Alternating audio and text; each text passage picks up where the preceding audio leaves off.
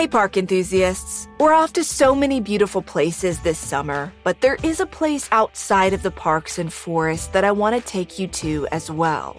In the early morning of July 1991, something laid across the railroad tracks on the outskirts of Williamston, North Carolina. But that something turned out to be a someone. In the newest season of Counterclock, I take a look at the many questions that have gone unanswered for nearly three decades around exactly how Douglas Wagg Jr. died and how he ended up on a strip of tracks so far from his home. But the longer I've studied Doug's case, the less the circumstances of his death make sense, and the more potential connections to other crimes and additional mysterious deaths I've uncovered. This season of Counterclock is the most intense investigation yet. And just like me, you won't see the twists coming. Listen to new episodes of Counterclock weekly, wherever you're listening. This episode is brought to you by Progressive, where drivers who save by switching save nearly $750 on average. Plus, auto customers qualify for an average of seven discounts. Quote now at progressive.com to see if you could save. Progressive Casualty Insurance Company and Affiliates. National average 12 month savings of $744 by new customers surveyed who saved with Progressive between June 2022 and May 2023. Potential savings will vary, discounts not available in all states and situations. Save big money on protecting your garden. Now at Menards. Messina's Animal Stopper is a liquid repellent that prevents pesky animals from damaging your garden. Available in a convenient, ready to use bottle. It lasts for up to 30 days, regardless of weather and watering. Save big money on Messina's Animal Stopper at Menards. And check out our weekly flyer on menards.com for more great deals happening now. Save big money at Menards. Hi, park enthusiasts. I'm your host, Delia D'Ambra. And the story I'm going to share with you today is one that literally brought me to tears while researching it. Mostly because I feel like the victims in this case were doing the same kind of adventuring that my husband and I do on a regular basis. They were just people traveling to and camping near national parks they'd never been to before. The story takes place in British Columbia, Canada, in the summer of 2019. It's a case that has multiple victims and more than one perpetrator, all of whom were very different ages.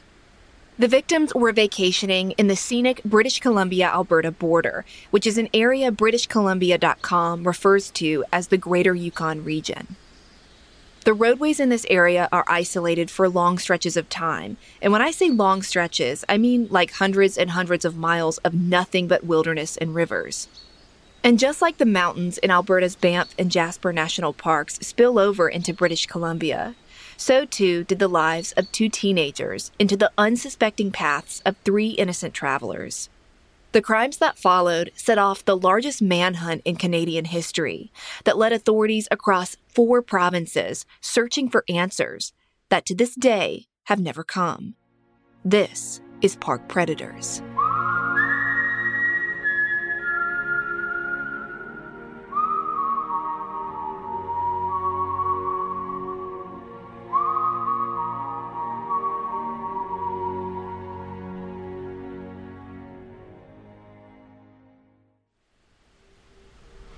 On July 22, 2019, Split Lake First Nation safety officer Albert Saunders was driving around on his normal patrol route in Manitoba, Canada, when he spotted a traffic violation.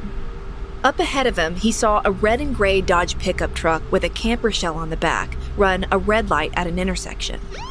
Albert quickly flashed his lights and pulled over the truck. Inside were two young men who appeared to be in their late teens. They looked nervous, really nervous. Albert told them he'd watched them run right through that red light and that they needed to be more careful. The teens just nodded in agreement and apologized. Albert told the Daily Mail, quote, They looked scared. I spoke to the one with the mustache, and he just kept saying, sorry. They didn't say where they were going. End quote. A little unsettled by their nervous jitters, Albert said he decided to search the boys' pickup truck and camper shell, but he didn't find anything suspicious. The only items in the back were survival gear and maps, pretty common belongings for people driving in that area who like to hike or camp in the wilderness. Realizing he had nothing to keep them further, Albert told the boys to be more careful driving and sent them on their way.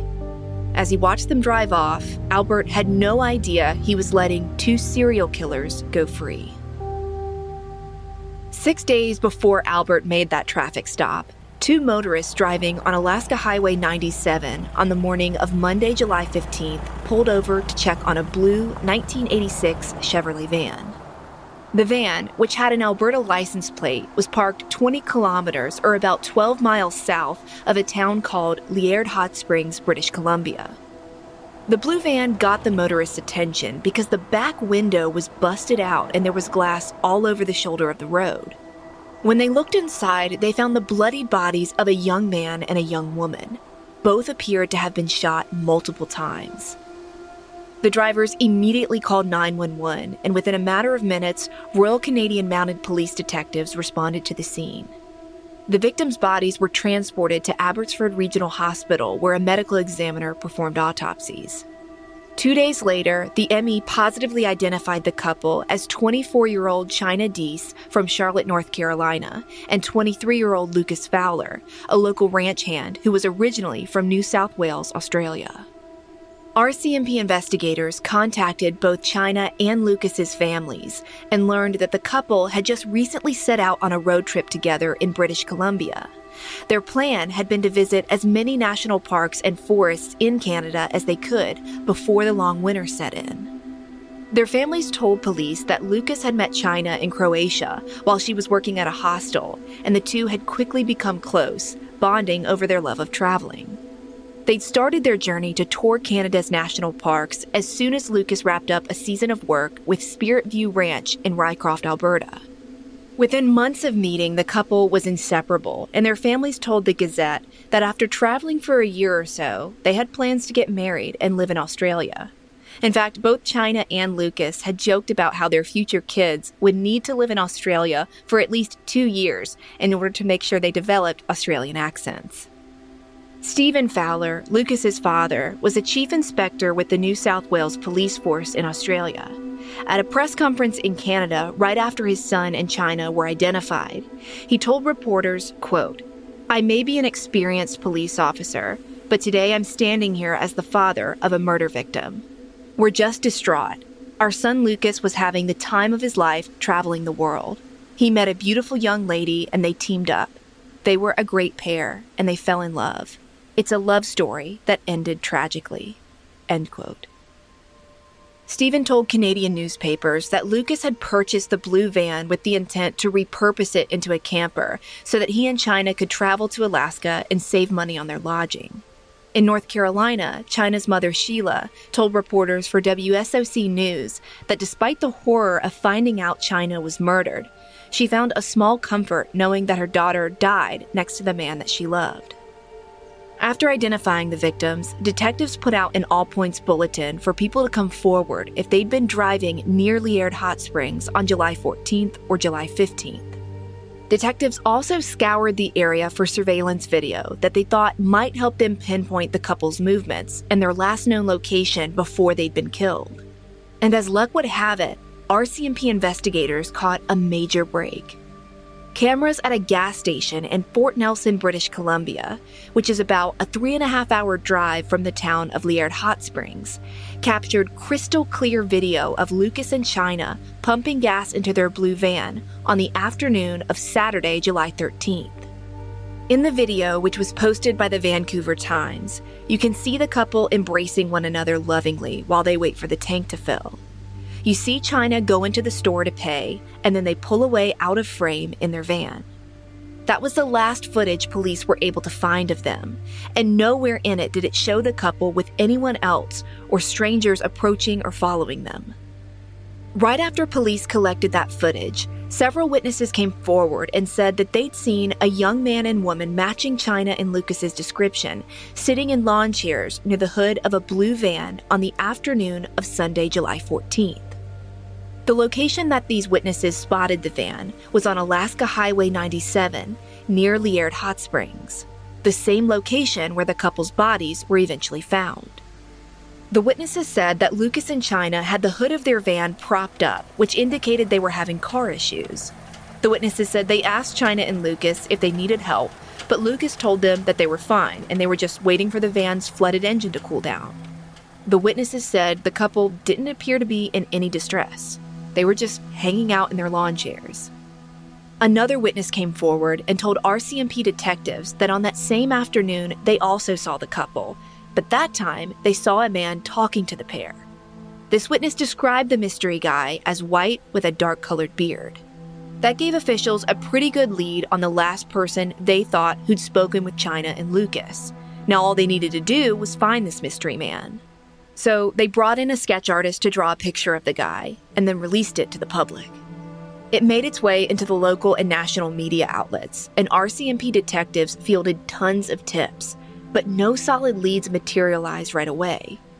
After a day, police determined that the sketch of the man was no longer relevant to the investigation, and the person was not a suspect. Four days after Chynna and Lucas's bodies were found, and police were just into the beginning stages of understanding that investigation, authorities were called to another suspicious incident on nearby Highway 37. This call was about another death and changed everything about the investigation.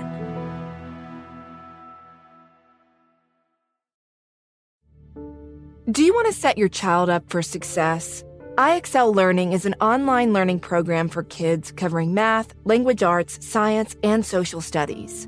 IXL is designed to help them really understand and master topics in a fun way. Now, my little guy is still young, but I can already tell that integrating fun ways to learn is going to be a game changer for him.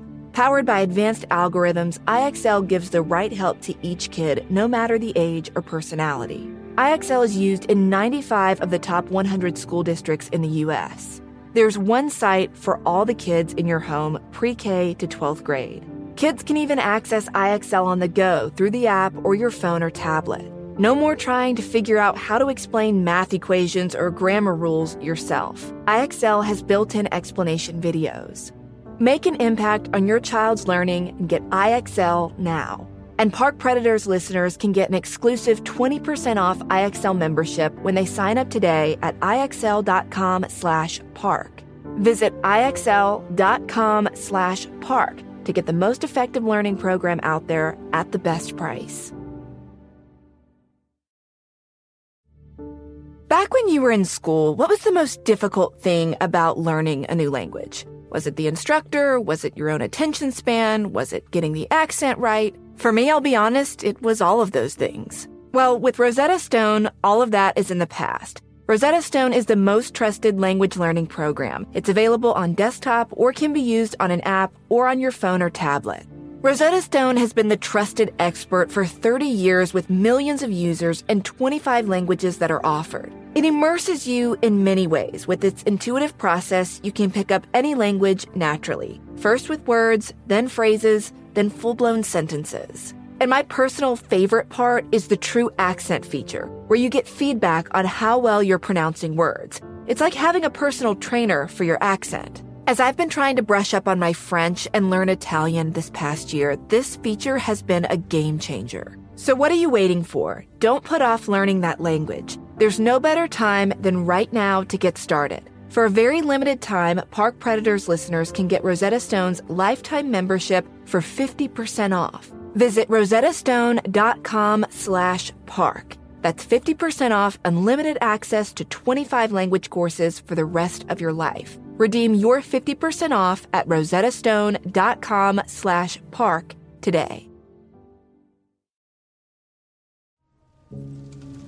At 7.30 a.m. on Friday, July 19th, 470 kilometers, or roughly 292 miles west from where Lucas and Chynna's blue van was found, motorists discovered a truck on fire near the side of Alaska Highway 37.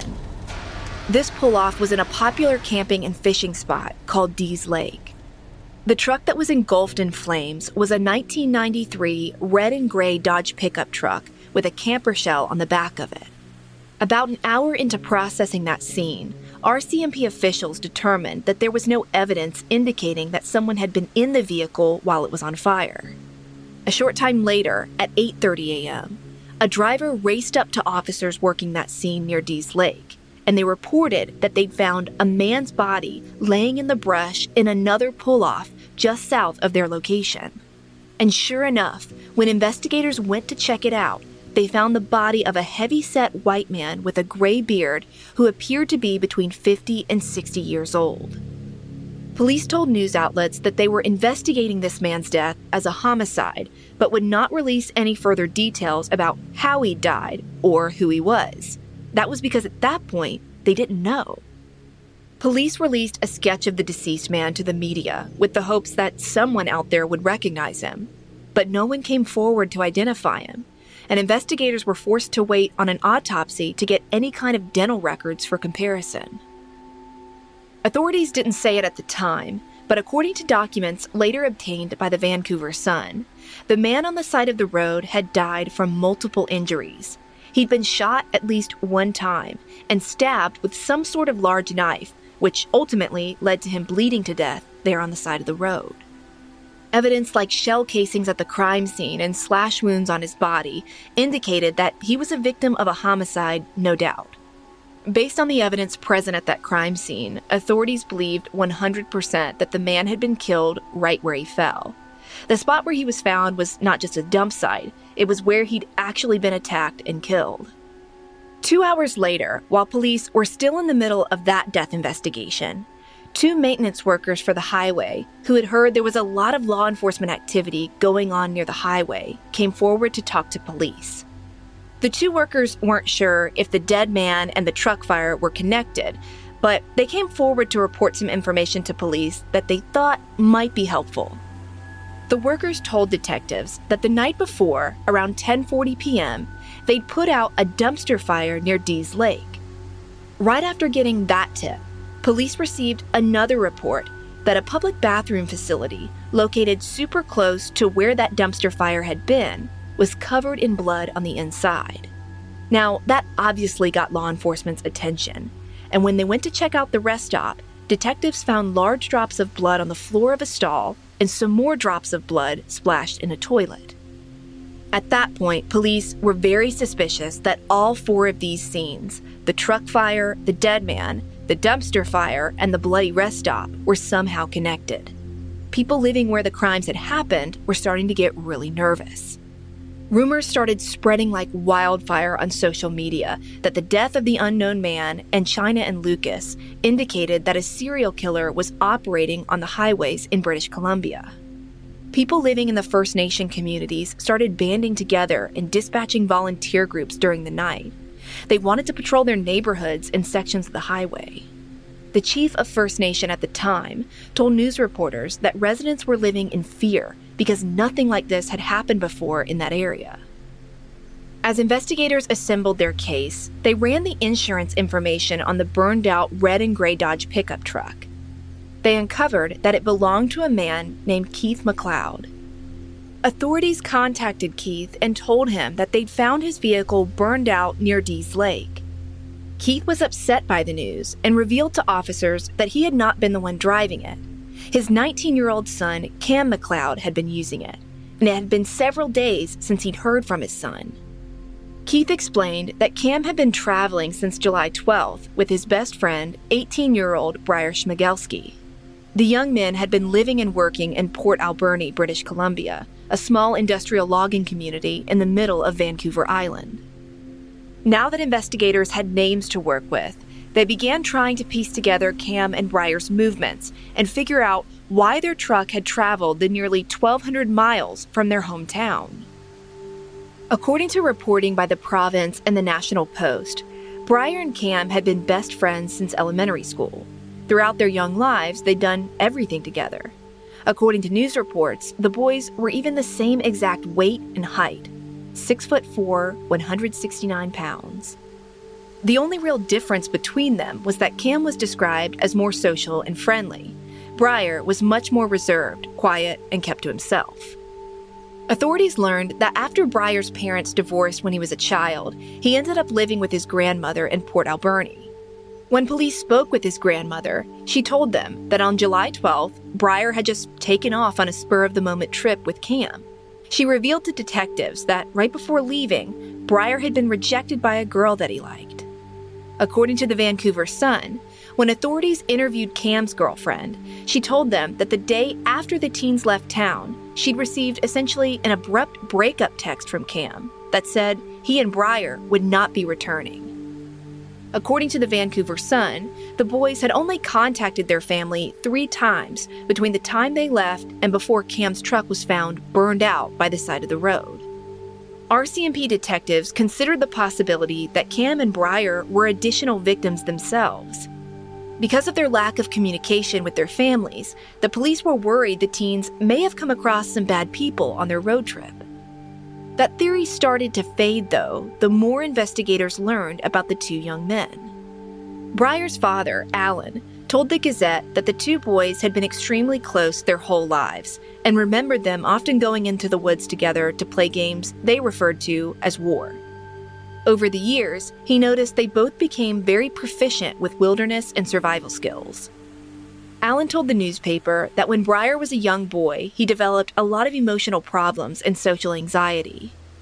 The Globe and Mail published Bryer's Facebook account name in one of its articles, Linked to his profile was another account called Elusive Gaming. That account portrayed images and topics related to far right politics, survivalist video games, communism, sexual anime, and fascist propaganda. When investigators dug more into both boys' online profiles, they found pictures of Bryer wearing military fatigues, holding a rifle, and wearing a red Nazi swastika armband. There were also pictures of him wearing a gas mask and holding a knife with the words blood and honor written on the blade in German. Kam's profiles reflected a lot of the same interests. His posts and pictures expressed he showed interest in communism and the content on the elusive gaming website.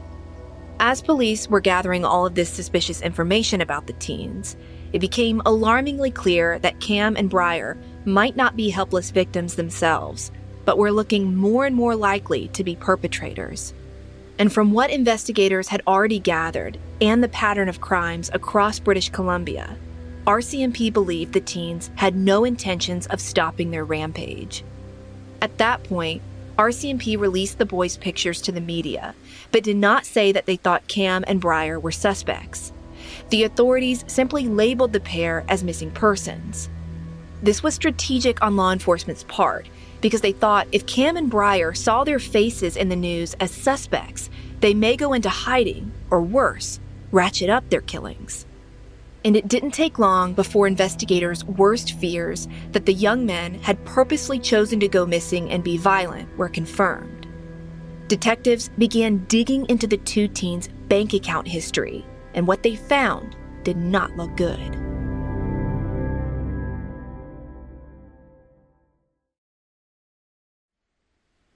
Voters know that bad weather, like storms, lightning, and wind, can turn a fun day on the water into a challenge.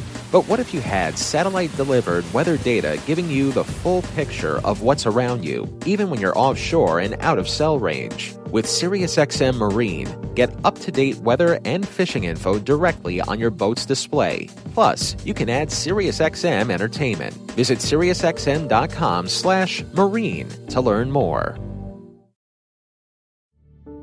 As a Park Predators listener, you know the world can be a dangerous and unpredictable place. With every case, we've learned one thing your best line of defense is your vigilance and preparation, whether you're at home or away on a trip. That's why you should invest in SimpliSafe Home Security today. SimpliSafe wraps your whole home in protection with sensors to detect break ins, fires, floods, and more. I can't even begin to tell you guys how much peace of mind our indoor and outdoor cameras have brought me and my husband over the years. We recently were out of town and we just got this feeling that we wanted to check on our house. You know, that feeling that maybe you get on a trail somewhere in the middle of nowhere and you want to know, hey, what's going on? So we looked at our indoor SimpliSafe camera and everything just felt so much better. We could see that actually nothing was wrong, but at least we had that peace of mind. And for as long as I've been partnering with SimpliSafe, I've told you that it has given me and many of my listeners real peace of mind, and I want you to have it too. Get 20% off any new SimpliSafe system when you sign up for Fast Protect monitoring. Just visit simplisafe.com slash parks. That's simplisafe.com slash parks There's no safe like SimpliSafe.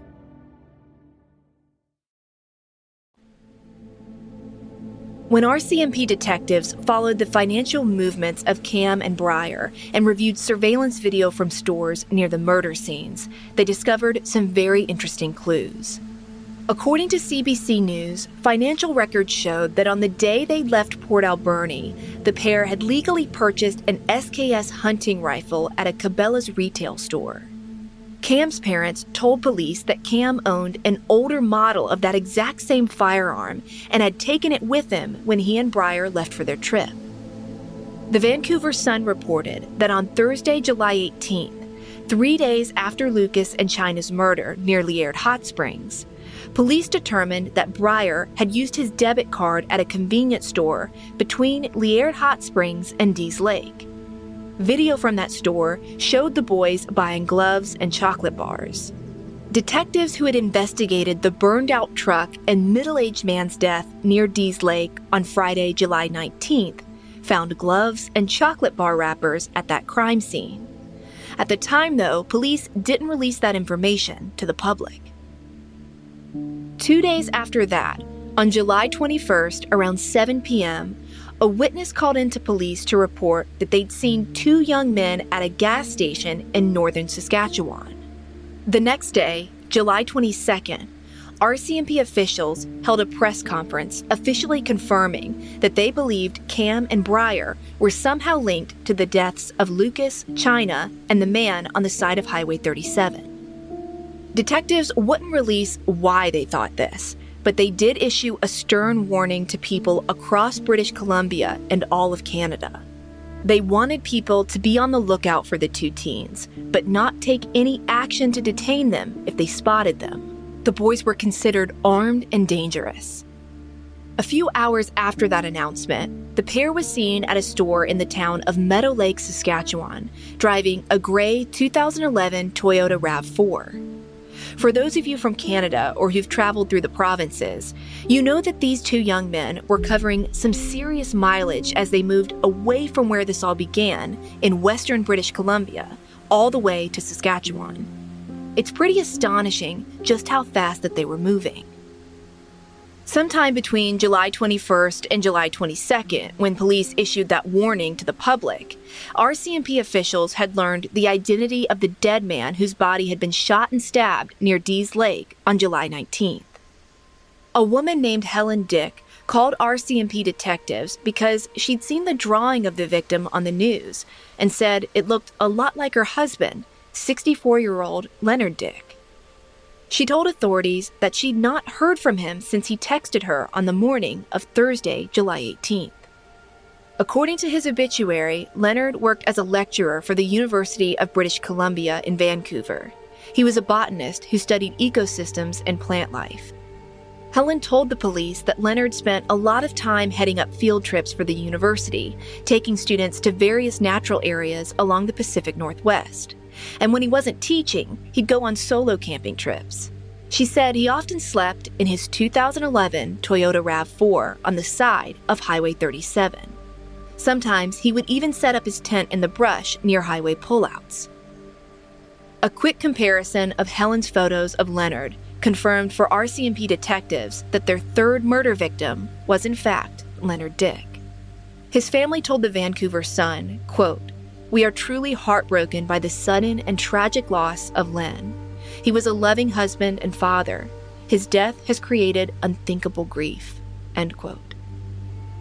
Shortly after confirming Leonard's ID, RCMP detectives issued formal arrest warrants for Kam and Bryer for second degree murder related to Leonard's death. Within hours of that happening, an RCMP office in Manitoba got a call that a vehicle was on fire in a remote area of brush in the northern region of the province. When detectives got on scene, they saw that the burned car was a 2011 Toyota RAV4. Officers didn't find anyone inside or nearby, but they did notice several unspent rounds of rifle ammunition on the ground. Right away, authorities launched a massive ground search for Kam and Bryer, suspecting that they'd set fire to the RAV4 and were now on the run on foot in the remote wilderness. police ramped up their warning to the public about the two teens. RCMP issued a nationwide manhunt bulletin stating that the pair was, quote, dangerous and if anyone saw them, to not approach them and call 911 immediately, end quote. At a press conference on July 23rd, a spokeswoman for RCMP confirmed that investigators now had enough evidence to prove the two teens were now also the prime suspects in Chynna and Lucas's murders.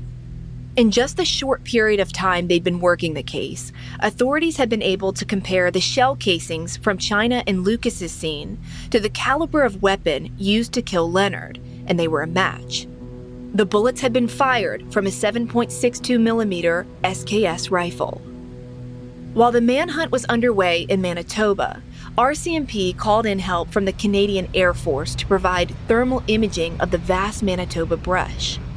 For several days, ground searchers and planes covered more than 11,000 square kilometers of wilderness, but they found no trace of the two teens. Authorities also searched more than 500 homes in the Fox Lake Cree Nation community just to make sure that Kam and Bryer weren't hiding there. While that was happening, a few detectives traveled to Kam and Bryer's family's homes and searched their rooms. Inside, they found a bunch of maps of Alaska and Canada and rifle ammunition. On August 1st, 10 days into the ground search for the boys, police located Kam's backpack sitting in a pile of brush. Inside was his wallet, some clothing, and more ammunition. Six days later, on August 7th, search crews found Bryer and Kam dead on the shoreline of Nelson River. They were roughly five miles away from where they'd set the RAV4 on fire, and hundreds of miles from where their killing spree began. It was apparent that both teens had taken their own lives. According to 9 News Australia, next to their bodies, police found a video camera that had belonged to Leonard Dyck. Queued up on the screen were six videos in which the pair confessed to all three murders and declared that they'd entered a suicide pact. They expressed no remorse for their crimes and vowed that if they could escape authorities, they would hike to a nearby river, hijack a boat, and sail to Europe or Africa. According to news reports, in some of their videos, the two boys are heard talking to one another about how high the Nelson River was and that they may not be able to cross it. They both voiced how they were prepared to die and would try and kill more people before police closed in on them and they had to take their own lives. At a press conference two months after their bodies were found, along with Kam and Bryer's families, police announced that there seemed to be no motive for the two teens' actions. Alan Schmegelsky was in tears talking to reporters about how he didn't want anyone else to feel the way he did as a father. At that same press conference, authorities revealed that Kam had shot Bryer first and then turned the rifle on himself. RCMP officials showed portions of the teens' video clips to their families, but vowed to never release the videos to the public as a precaution. RCMP said it wanted to prevent copycat killers from idolizing Kam and Bryer's crimes. In the authorities' last press conference about this case, they explained that Lucas and Chynna's deaths, by all accounts, appeared to be completely random killings. The couple was just easy prey because they'd been sitting in their lawn chairs on the side of the road by their van. Detectives said that Leonard Dyck's death was also a crime of opportunity and Bryer and Kam had stolen his car to throw authorities off their trail. They said the teens had torched their red and gray Dodge pickup truck with the camper on the back in a last minute attempt to destroy evidence.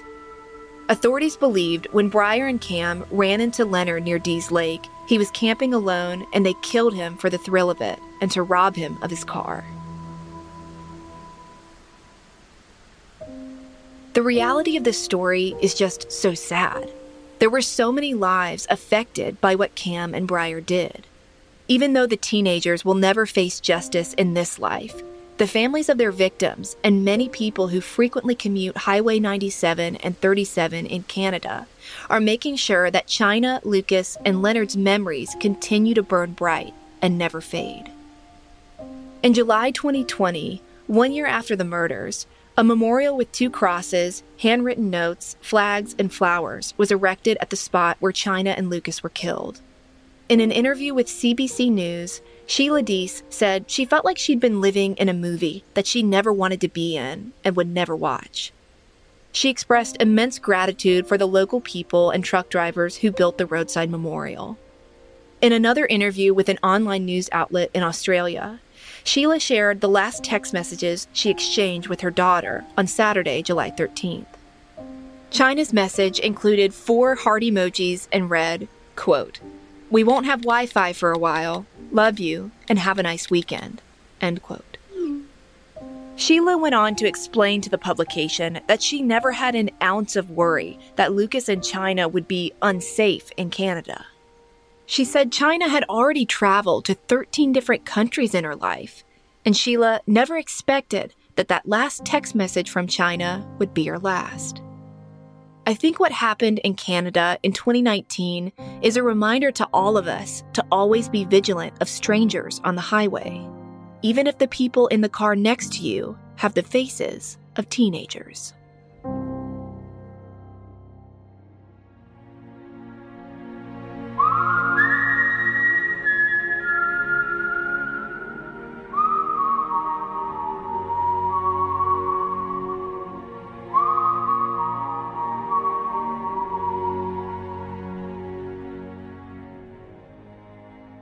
Park Predators is an AudioChuck original podcast. Research and writing by Delia D'Ambra, with writing assistance from executive producer Ashley Flowers. Sound design by David Flowers. You can find all of the source material for this episode on our website, parkpredators.com. So, what do you think, Chuck? Do you approve? Voters know that bad weather, like storms, lightning, and wind, can turn a fun day on the water into a challenge.